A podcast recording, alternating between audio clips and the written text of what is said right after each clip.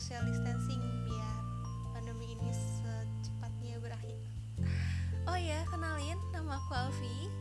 Kali ini aku mau ngebahas mau sharing sedikit tentang salah satu topik menarik yaitu tentang globalisasi perekonomian dunia yang sebenarnya ini tuh adalah salah satu tugas kuliahku di mata kuliah pasar keuangan internasional. So, gak usah lama-lama lagi, langsung aja kita ke pembahasannya. Menurut Afrider, dalam bukunya yaitu Ekonomi Internasional pada tahun 2012, beliau menjelaskan bahwa globalisasi merupakan sebuah istilah yang memiliki hubungan dengan peningkatan keterkaitan dan ketergantungan antar bangsa dan antar manusia di seluruh dunia melalui perdagangan, investasi, perjalanan, sos budaya populer,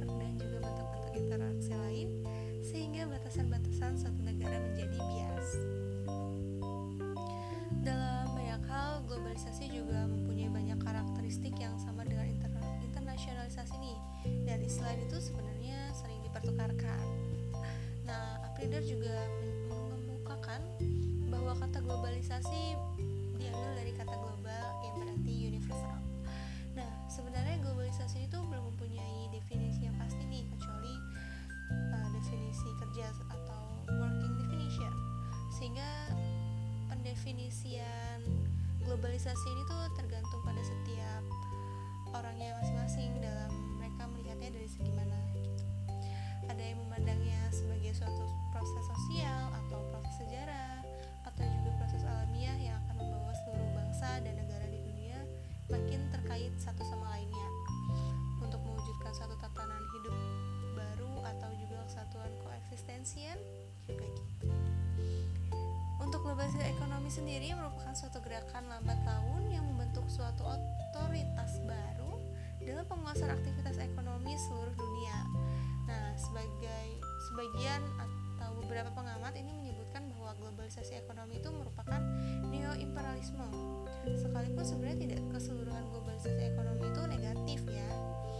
Untuk gejala ekonomi eh gejala globalisasi tersebut itu terjadi dalam berbagai kegiatan seperti kegiatan finansial, kegiatan produksi dan juga perdagangan yang kemudian mempengaruhi tata hubungan ekonomi antar bangsa. Proses globalisasi itu sendiri itu telah meningkatkan kadar hubungan saling ketergantungan antara satu negara dengan negara negara lainnya. Bahkan menimbulkan proses menyatunya ekonomi dunia sehingga batasan-batasan antar negara dalam berbagai praktik dunia usaha atau bisnis seakan-akan dianggap tidak berlaku lagi nih teman-teman. Globalisasi ekonomi sendiri itu menganut paham pasar bebas tanpa memperhatikan situasi tentu cocok um, seluruh negara untuk melaksanakan pasar bebas ini. Tapi sistem pasar bebas itu dipaksa sepenuhnya sebagai hukum baru dalam mengatur tata perekonomian internasional atau global. Nah, hal ini tuh jelas dapat menjadi ancaman sih bagi negara-negara di dunia. Sebab pasar bebas ini tuh menuntut kesiapan dalam banyak hal seperti kehadiran sumber daya manusia, ketersediaan infrastruktur natural resource maupun perantara hukum untuk menjamin kepastian berusaha itu sendiri. Jika tidak, bangsa tersebut tidak akan menjadi bangsa tersebut hanya akan menjadi bulan-bulan negara-negara maju aja. Nah, pada realitasnya yang terjadi itu menunjukkan bahwa globalisasi ekonomi itu adalah wujud dari ekspansi modal negara-negara maju. Oleh karena itu, setiap upaya globalisasi itu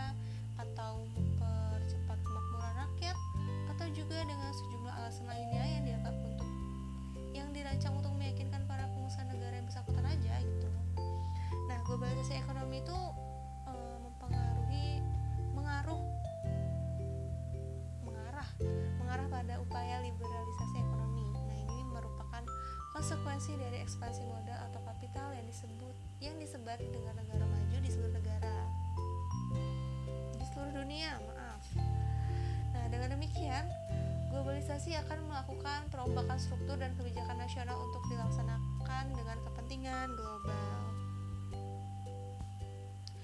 Menurut Tantri Abeng dalam karyanya, beliau menyebutkan bahwa perwujudan nyata dari globalisasi ekonomi terjadi dalam di sini ada lima bentuk-bentuk nih teman-teman. Yang pertama yaitu globalisasi produksi, di mana perusahaan memproduksi di berbagai negara dengan sasaran agar biaya produksi menjadi lebih rendah. Hal ini dilakukan karena upaya buruh yang rendah, tarif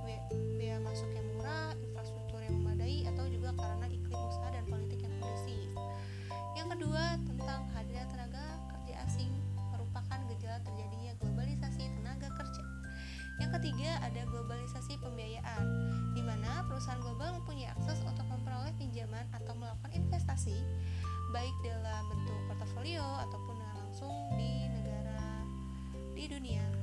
Yang keempat, ada globalisasi tenaga kerja. Nah, perusahaan global akan mampu memanfaatkan tenaga kerja dari seluruh dunia sesuai kelasnya. Contohnya nih, seperti penggunaan staf profesional yang diambil dari tenaga kerja yang telah memiliki pengalaman internasional atau juga bisa buruh kasar yang, bi yang biasa diperoleh dari negara berkembang. Dengan globalisasi, maka human movement ini akan semakin mudah dan bebas kan ya. Yang kelima ada globalisasi jaringan informasi masyarakat suatu negara dengan mudah dan sangat cepat mendapatkan informasi dari negara-negara di dunia karena kemajuan teknologi. Nah, seperti contohnya melalui televisi ataupun radio. Tapi seperti radio udah jarang ya untuk sekarang. Mungkin lebih media cetak dan juga lainnya. Dan ada jaringan komunikasi ini juga yang semakin maju ini telah mampu membantu meluasnya pasar ke berbagai belahan dunia. Dan untuk yang keenam, globalisasi perdagangan. Nah, hal ini tuh terwujud dalam bentuk penurunan dan penyerahan taraf tarif serta penghapusan berbagai hambatan non tarif. Dengan demikian, kegiatan perdagangan dan persaingan menjadi semakin lebih cepat, ketat, dan juga fair. Nah, globalisasi ekonomi ini mempunyai pengaruh loh teman-teman positif dan pengaruh negatif dalam dunia bisnis dari suatu negara. Yang pertama ada pengaruh positif dulu. Untuk pengaruh positif terhadap bisnis, produksi global dapat ditingkatkan dari sebelumnya. Dari hal dari hal sebuah bisnis bisa mendapatkan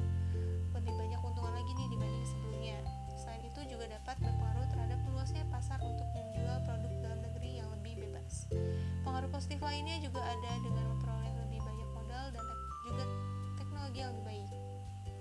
Nah, modal ini tuh ditandai dengan banyak investor yang berinvestasi ke dalam suatu perusahaan. Selain itu juga melihat dari teknologi yang semakin meningkat juga menjadi hal yang positif dalam bidang bisnis. Selain memiliki pengaruh positif, ada juga pengaruh negatif yang terjadi dari globalisasi dalam bidang ekonomi bisnis.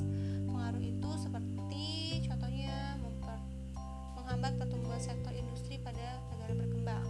Karena, negara tersebut tidak bisa lagi menggunakan tarif ekspor impor yang tinggi selain itu juga bisa juga membentuk wajib pembayaran pada negara-negara yang lebih mampu bersaing. Selain itu juga ada sehingga barang sehingga harga barang-barang dinaikkan menjadi lebih tinggi dibandingkan untuk harga bagi negara yang makin bersaing. Lebih buruknya lagi nih teman-teman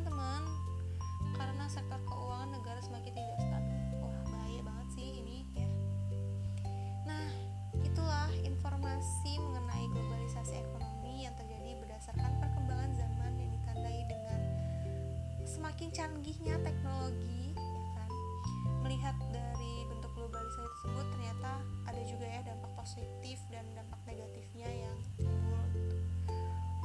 Nah oke okay, teman-teman. Itu aja sharing aku kali ini tentang globalisasi perekonomian.